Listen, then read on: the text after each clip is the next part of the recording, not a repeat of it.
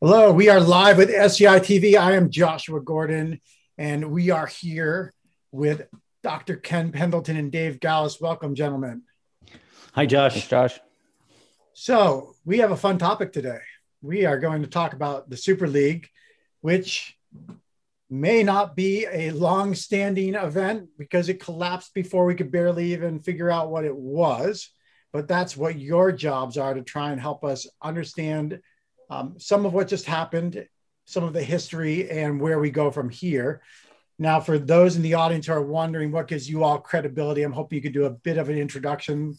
Ken, let's start with you. Who are you in this space of soccer? What do you know?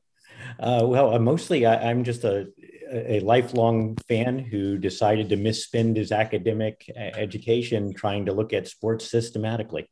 And so I grew up watching American sports and mainly be and, and when I could, to the extent I could get access to international soccer, um, I just dove into it completely. So I think if I had an area of expertise that's relevant here, it's that I'm probably about as good as translating between the two institutions as anyone, you know, about as, as much as anyone, with the, with the possible exception of the other guest you have. And, and Ken, am I right that you used to host parties at three in the morning in the deep underground of your apartment? Well, I don't know if it's underground. That's a bit harsh. Um, yeah, it was the 2002 World Cup. It was in Japan and Korea. So the games were on at 11 on Pacific time, 11:32 a.m. and 4:30 a.m. And uh, a, a, good time had, was had by all, especially the first few weeks, and then then our age started to creep in, and by the end, we were more likely to VCR the games and watch them in the morning.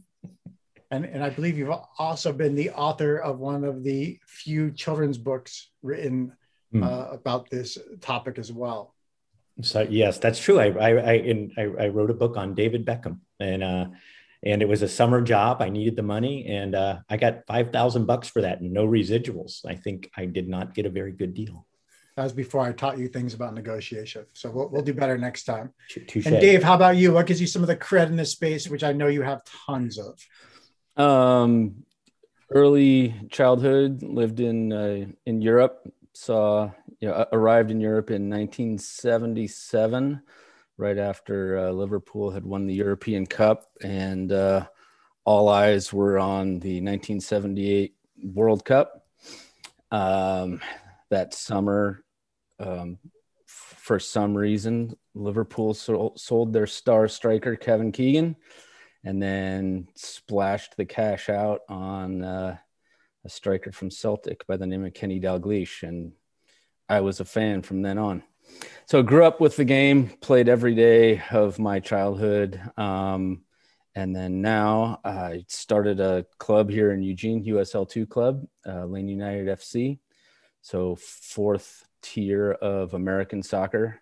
Um, and we have big plans for the local community and multi use development. It's sports anchored and hope to move up to the pro ranks in the not too distant future. So, yeah, living within the uh, the grassroots, bite and grind, everyday soccer community in the in this country.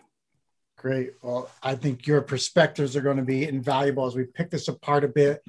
I've had the pleasure in recent years of spending some time with some of the Premier League clubs and working with them behind the scenes and hearing on the state side from folks like Fenway Sports Group who mm-hmm. obviously have ownership interest uh, out there in Liverpool as well. So I, I, I will try to keep up with the heavy hitters here in the room as best I can, but mostly I'm going to be asking you some questions along the way and trying to understand what happened. So let's start there. We just saw a, a quick and catastrophic collapse. What is going on? What happened? How did this happen? Um, Ken, do you want to kick us off and sure. Dave fill in here a bit? So let, us cut to the nub of what they tried to do and then show, and show why it was doomed to be stillborn if you will. So what you had were the, the the most elite clubs from the most elite leagues who already had benefited greatly financially from the way soccer had evolved for the last 30 years decide that too much is never enough. And those they decided they could consolidate their power even further and what they seem to have completely ignored is that there are a lot of other institutional stakeholders that such as the governing bodies of European soccer, international soccer, the football associations in all the different countries, as well as, as fans of, of clubs big and small, who basically were not going to put up with this. The institutional interests, because they they they realized they realized quite correctly that this would basically be, if not the death of their leagues, it would be they would essentially be reduced to what in America we would think of as permanent minor league sports status. And the the fans, because fans actually recognize we have we have we have solidarity in the sense, at least soccer fans do, that we really think you should it should be a merit-based sport, that you should be promoted if you're terrible. The Los Angeles Clippers should have been promoted, they should have been demoted when Donald Sterling was the owner. We have a deep sense of justice in that sense that if, you can't use the resources you have to be successful on the field, you have no right to parlay them into success by using your resources to win win politically off the field. And and we saw, to your point, Ken, uh, you know, John Henry, obviously one of the ownership interests, posted an apology video just hours after the collapse, and where he said the project put forward was never going to stand without the support of the fans. No one ever thought differently in England. Over these 48 hours, you were very clear that it would not stand. We heard you. I heard you. How, how did that happen after the fact, not before the fact? Dave, Dave, you, you get involved on the grassroots side. How did how did they not hear those voices before it went public? Well, I, I think the I think the um, involved parties really misread things badly on two fronts. I mean, obviously, they misread how things would be accepted by the fans. Um, one telling part of that apology was that John Henry kept referring to it to Liverpool as your club, not our club. He he as if he wasn't part of the uh, interested party. Um, so there was a bad misread in terms of how the fans would accept it. I think part of that might stem from coming from a closed um, American sports culture where the cartel of the NFL, the cartel of the NBA are just accepted um, and they thrive. Um, but that's just not the way things operate in Europe. And even American soccer fans don't want it to operate that way in Europe. So there was a bad misread there. I think the other misread was um, on the governing bodies. I think FIFA and UEFA have displayed an affinity for expanding competitions, expanding revenues, those TV dollars that keep coming in. I mean, FIFA is pushing for a super league in Africa. I think they thought that the governing bodies would be more accepting of this. Um, I also think you we can't understate how important it was that this actually leaked before they were really prepared to launch. I think their goal was probably to announce this in June and having and tie some of these loose ends up in the background, but no way to know now. Yeah, there does seem to be some reporting that there was a coffee that sounded the alarm for one of the individuals, and then the wheels got set in motion of trying to undo this really quickly. So this this clumsy launch seems to not have been quite as purposeful as uh, you would well as you would hope right for these kinds of things. So can you can you both shed a little bit of history? Obviously, the present day shows a, a, a, this huge neglect of some of the key stakeholders, as you both identified what is some of the deeper history that got us here? Because if we're going to look where the future is going to head, we probably need to understand it with some intricacy the history behind this. So, yeah, so let me build on the John Henry's quote in the you know the, your, the this is this is your team. There's a famous 30 for 30 documentary that first season about the Baltimore Colts moving to Indianapolis, and perhaps the pivotal scene in that documentary is the owner of the, the Baltimore Colts, Robert Irsay, having clearly had a high ball or two too many getting off an airplane. And he was asked, you know, what are you going to move our team? And he just, in his slurring his words, is like, our team? This isn't our team. This is my team. This is my family's team. Right. And so the, in American sports, since 1876, when baseball, the baseball clubs broke away from any accountability to the baseball players or the fans, Americans have taken it for granted that sports were businesses. And that doesn't mean we always liked it. I think I, I don't know anybody who thought it was a good thing when the Cleveland Browns up and lo- relocated, ironically, to Baltimore in 1996. But I also know, know a single person who, who was willing to, outside of Cleveland, who was willing to boycott NFL games. And and so I think there's so many things about American sports that that business model we take for granted that that they would never take it uh, you know take for granted abroad. One is re- relocating franchises, which to my knowledge has only occurred once in the last century in Great Britain. Also commercials. If they tried to enter, you know, there was a proposal several years ago in Germany to have to change soccer into four 25 minute quarters instead of two 45 minute halves. And they, they, the rebellion would be instantaneous if that occurred. So American fans are have accepted the idea that we're consumers and, and that they're selling us a, a false identity that we embrace nonetheless. Whereas in Europe, I don't think they see it that way, and I don't think for all the uh, the irony of, you know, John Henry owns the mo- the most loyal the fan the baseball team with the most loyal fans in America, the Red Sox. With all due respect to everybody else, and I'm not a Red Sox fan, he also owned. He also then had an ownership stake in the in the in this team in Europe that has probably had the as good a fan loyalty as any, if not the best. And yet, I still think he was like beholden implicitly to this American model of this isn't your team, this is our team. Now, he wasn't going to drink highballs and slur his words. In fact, he doesn't do many interviews these days. But the idea actually was nonetheless, I think, in, you know, part of the, his thought process when he did this maybe he'll do an interview and he could tell us whether it was or not.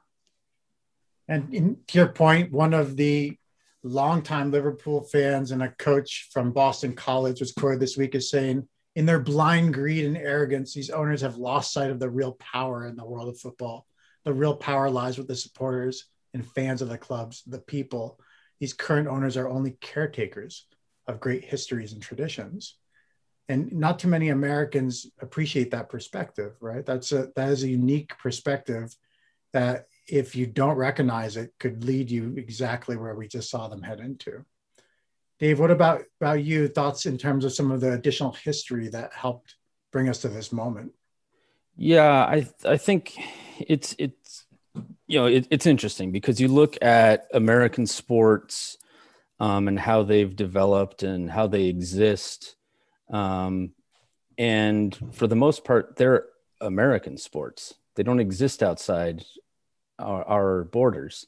Um, you know, we're we're not getting. We have some. We have a number of uh, good European players in the NBA now, but that's a more recent development. We certainly don't have any uh, any football players coming from anywhere else. Um, they also have the advantage of a free farm system in the in the college ranks. I mean, that's a massive system that they don't have to pay for. And so the cartel that that exists at those levels really just empowers them to do um, whatever they want. There is no grassroots history really where every club or every town has a club um, that the way it exists around the world with soccer.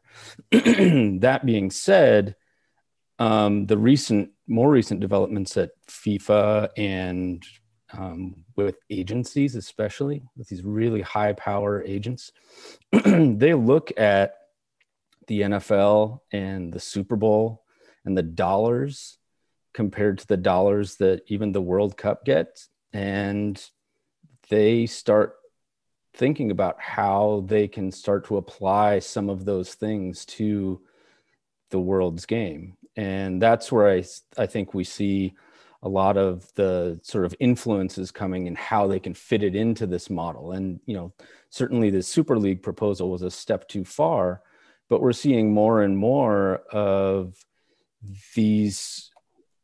I mean, we, we see some of the um, endeavors that that uh, we see in American sports trying to be fit into soccer.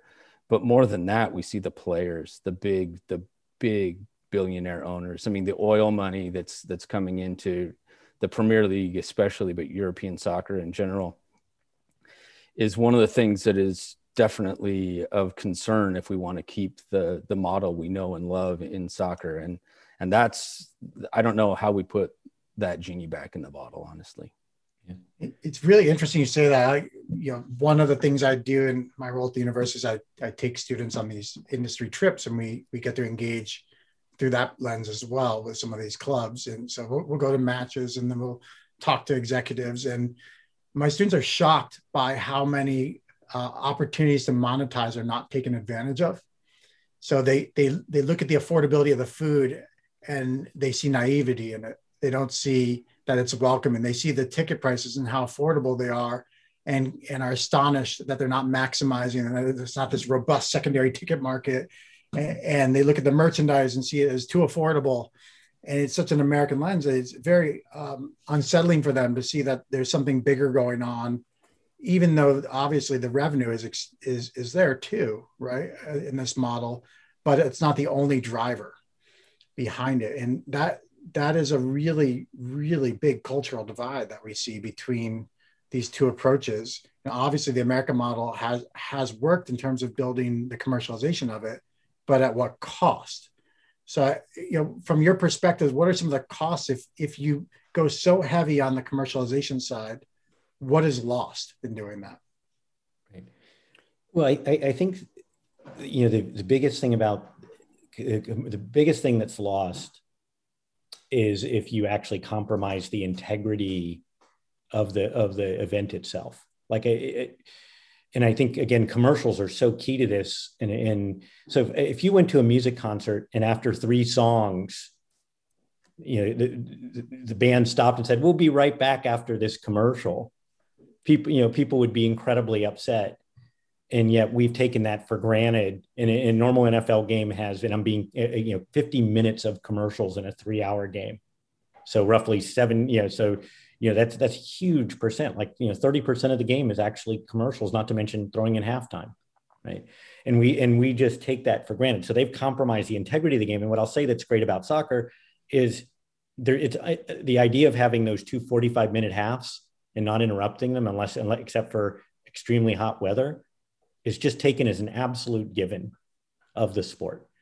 The other thing about the product of what Dave was saying earlier that they've done, you know, they, they you know, that, that, that's really good is that everybody has a club. Every city has a club in Europe. Every town has a club.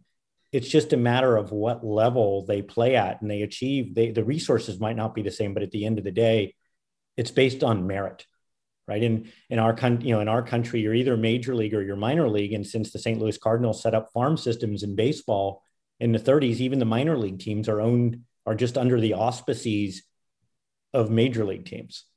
So they and I so I really want to say they've done thing they've really done soccer has really kept that integrity of two key parts of the experience, the product itself and the fact that every club is it has a, you know every municipality et cetera has a team really well. What they've done really poorly, and I think this is probably the single most under discussed issue in all of soccer, is soccer is the only sport I know of where the best people, a huge percentage of them, don't even get to play every week, even though they're healthy, because the biggest clubs, because of the, the extraordinary commitments they have, which I'm sure Dave would be happy to speak to, that's more, those the, basically the big clubs like a Manchester City have two, they probably have two teams that could finish in the top half of the Premier League if they played. And that's just not good for soccer. Imagine if the you know the, the, Tampa Bay Buccaneers had Pat Mahomes and his backup was Tom Brady. How would that be good for the NFL as a product?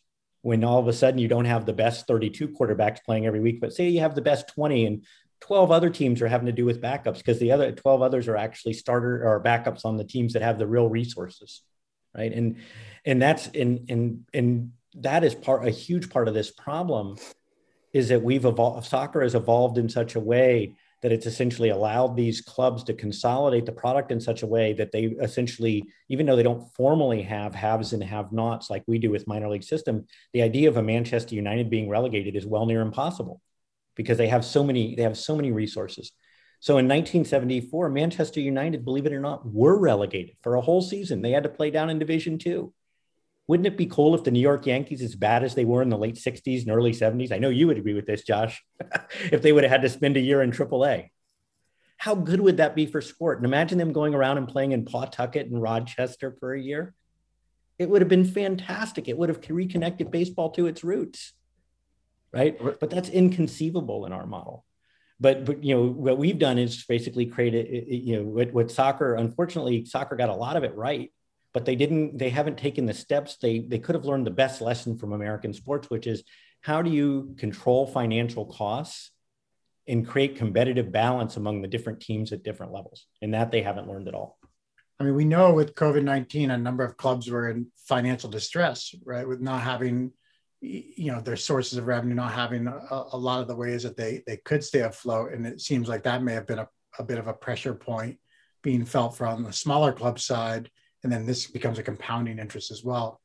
The I, I think about Ken with your your story a bit about FC Wimbledon and their journey from what were they the ninth or tenth tier to to make it back up uh, pretty far up in the in the system, all from you know Ivor Heller getting divorced and triple mortgaging his house and living uh, with the weekend warriors before he could come up. That could never happen in the American model. And that story is so compelling. Right, and and uh, is is, is uh, I hate to mention it, but they beat Liverpool in the 1988 FA Cup final.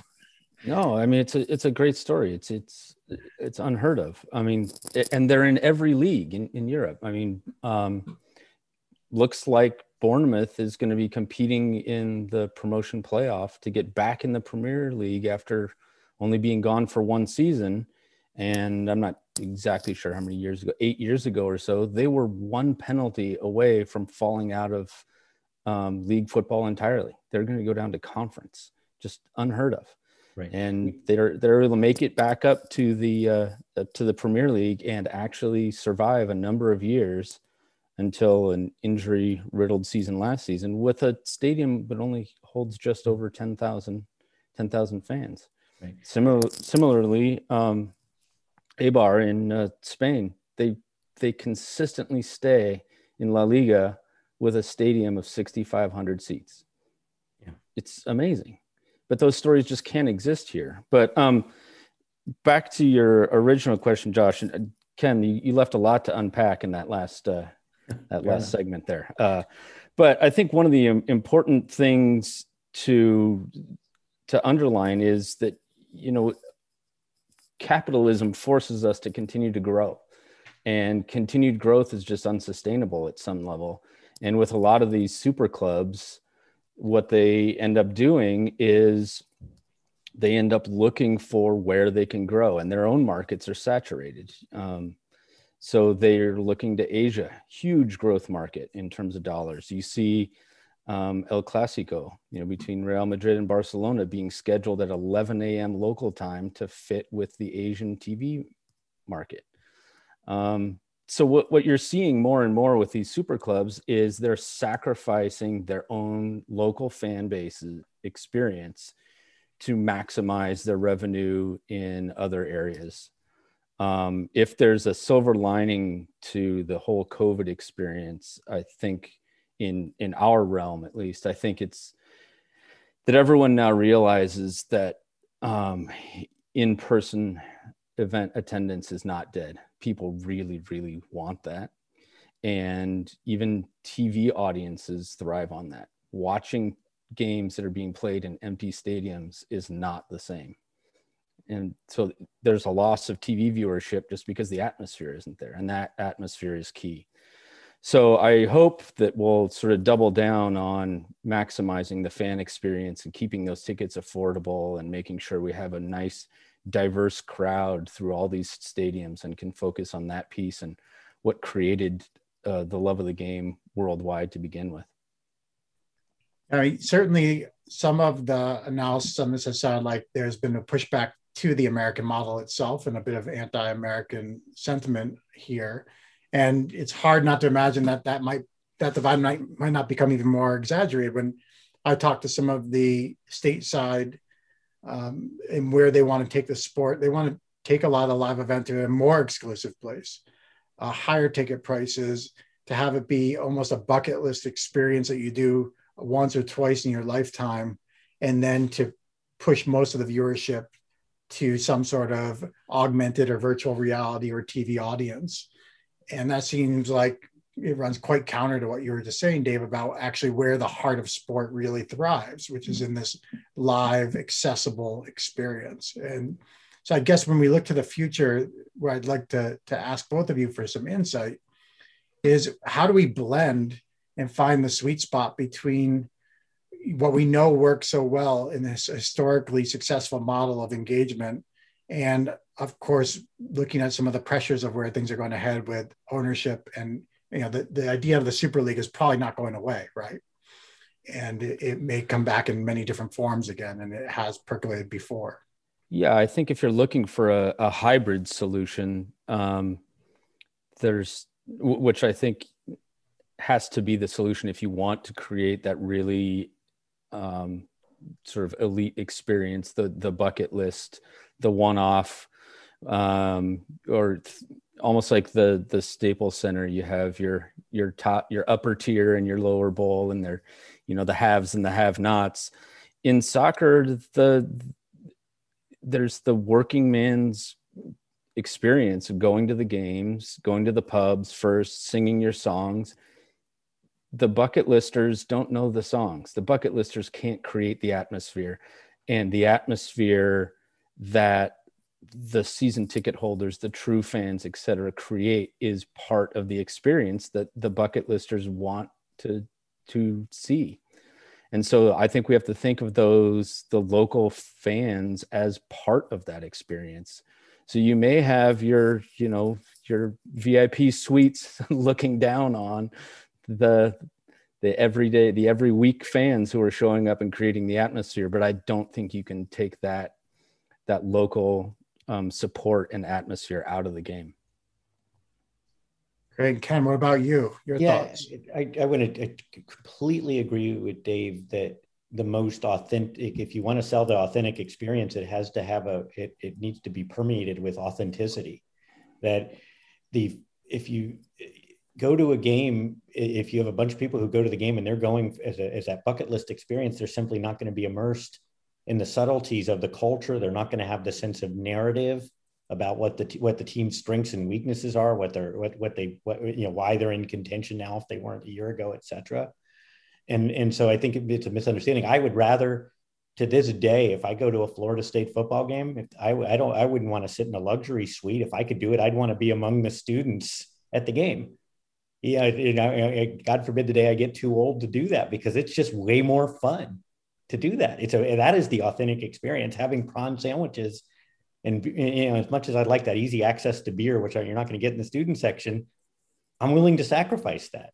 Um, and so, on a practical level, I think that the nation that's come the closest to embodying the right uh, way of balancing it is Germany. The fans still technically have a 50 plus one stake in the club, which is why Bayern and Dortmund had didn't you know did not come out in support of this, even though I think they would have liked to.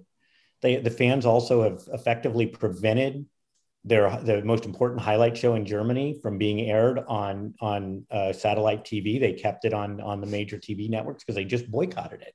They've kept ticket prices at a relatively good level, and they've reintroduced terracing, which is you know in, in the context of the '80s, especially in Great Britain and England, it's totally understandable that they wanted to get rid of terracing. It was you know tragic things occurred and on at least three different occasions. And there were larger, constant problems around it. But if it's done right, that is the authentic experience. It's sitting, being part of the yellow wall at a Dortmund match is what, you know, is why you would want to go there. You wouldn't want to go there. Why would you want to go sit in a luxury suite and watch the yellow wall when you could be part of the yellow wall? That's what I've never understood about this sort of gentrification of sports. I mean, if you're just doing, even if it just seems to me a very hollow experience. I just want to add one thing to that in because we're really talking about sort of powers that be trying to figure out and trying to sell what they think it is the best experience and can make the most money. And you know, the Super League and some of these other competitions that are set up basically end up pitting the same teams against each other over and over, which means that each one of those games is less significant. um, the MLS, I think, tra- made a tragic mistake when it moved to an unbalanced schedule.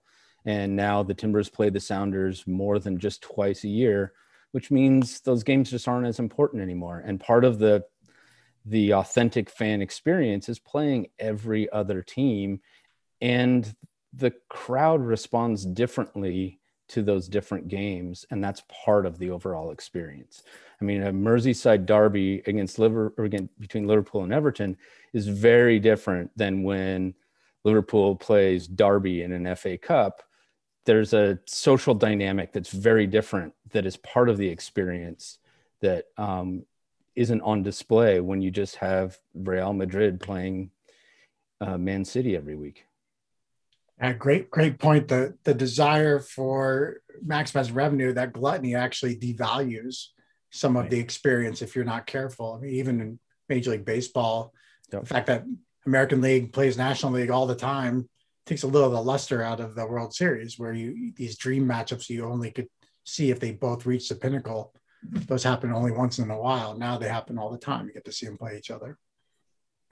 So, uh, two two more questions for you as we start to wrap. First question is, how do the owners who who became part of this rebellion, so to speak, how do they recover? I, I there's um, a Sky Sports commentator, Jamie Carragher, who grew up in Liverpool, said, I actually think the, the situation with Liverpool's owners that I don't see how they can continue. I don't see a future for the ownership of FSG at Liverpool on the back of this. They will never, this will never be forgotten. I think the best thing for them would be to find a new buyer are are are the clubs in that much damage having tried and dipped their toe in this water? Can they recover? And then of course i'd love for you both to put your crystal ball um, into effect and and what what is going to happen next? What do you think? Do the do the owners recover? I, I do think time you know it, it, it is it can do a lot of work here.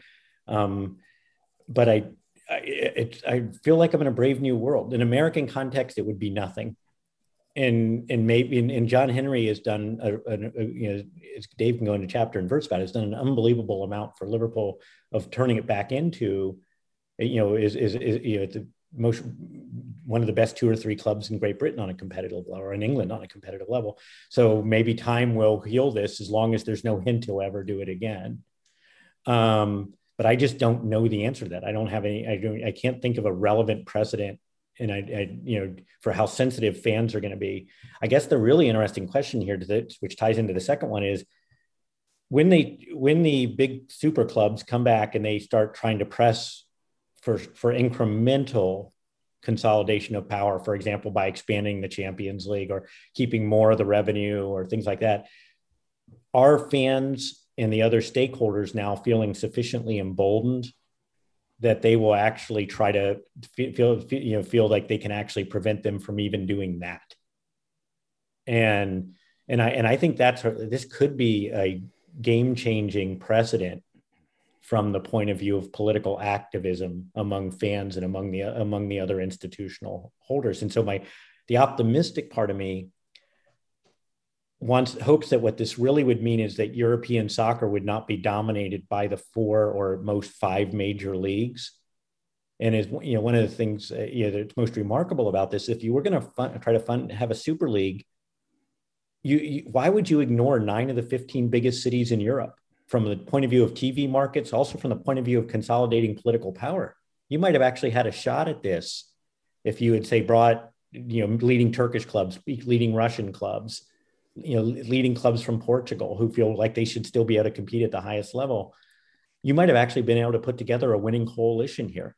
But but because this group was just a, like I said earlier at the beginning, the elite teams from the elite leagues not being satisfied with all the incremental power they've consolidated gradually over 30 years, decided to go for the big land grab and take all the power. And I, and it was I, I just can't even comprehend that they didn't even they, if they were the NFL, they would at least been smart enough to to engage all the relevant, you know, enough stakeholders to have a chance at a winning coalition here. But there seems to be absolutely no evidence of that. So I could see them trying, you know, stepping back and rethinking how they do this in the future. Final thing, I do not think they will ever be able to leverage the game and saying, "Hey, if you don't give us what we want, what we want, Real Madrid's going to stop playing soccer, or Liverpool's going to stop playing soccer, or Juventus is." They I think the way they, they one lesson they got out of this is we're we will we'll dispose of them before they, they they're allowed to consolidate power so completely. And Dave, final thoughts from you as we wrap this really interesting conversation where I've learned a ton from you both. And I know that our audience uh, has as well. Yeah, I mean, certainly to your original point, as a Liverpool fan, I was I was really disappointed um, that being said, I'm not quite willing to give up on FSG yet. I think they've shown in Boston and in Liverpool um, that that they do value history. Um, certainly, with their commitment to to squeeze as many seats out of uh, Fenway as possible without tearing anything down, while keeping its its aura. They did the same thing at Anfield. You know, when when they bought Liverpool, Anfield was slated for demolition and a new stadium was going to be built next door in Stanley Park. And the first thing they did was nix that plan. Um, they've also shown that they're leaders in analytics and they bring a competitive edge to that moneyball approach to sport.